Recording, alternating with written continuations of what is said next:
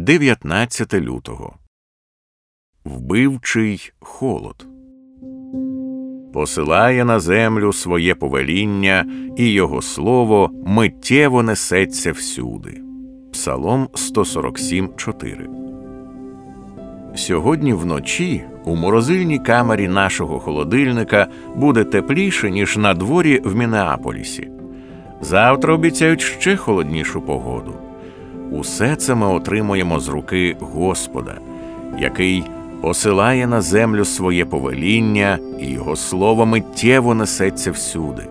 Він посилає сніг, наче вовну, розсипає іній, як попіл, розкидає свій град, наче крихти хліба, і хто встоїть перед його морозом, пошле своє слово, і все тане, повіє своїм вітром і потечуть води.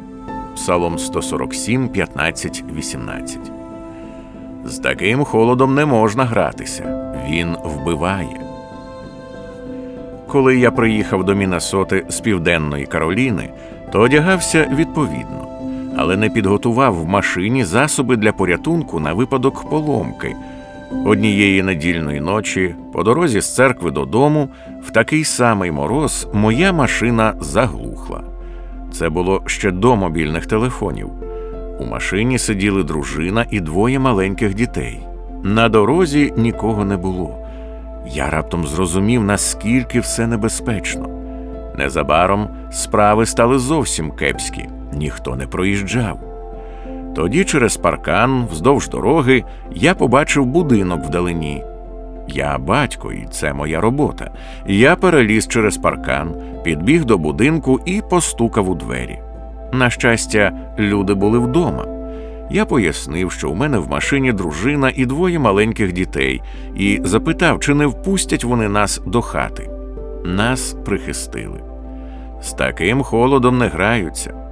Це ще один спосіб, яким Бог говорить гаряче чи холодно, високо чи глибоко, гостро чи тупо, голосно чи тихо, світло чи темно.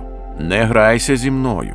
Я Бог, я створив усі ці речі. Вони говорять про мене так само, як теплий літній вітер, і ніжні дощі, і м'які місячні ночі, і плескіт води на березі озера, і польові лілії, і птахи небесні. У цій холоднечі є слово для нас. Нехай Господь дарує нам шкіру, щоб відчувати, і вуха, щоб чути.